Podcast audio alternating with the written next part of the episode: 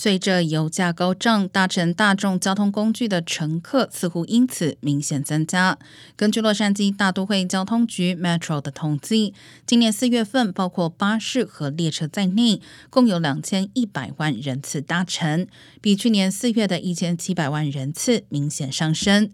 不过，官员表示，部分人潮增加可能是由于民众重新开始通勤上班。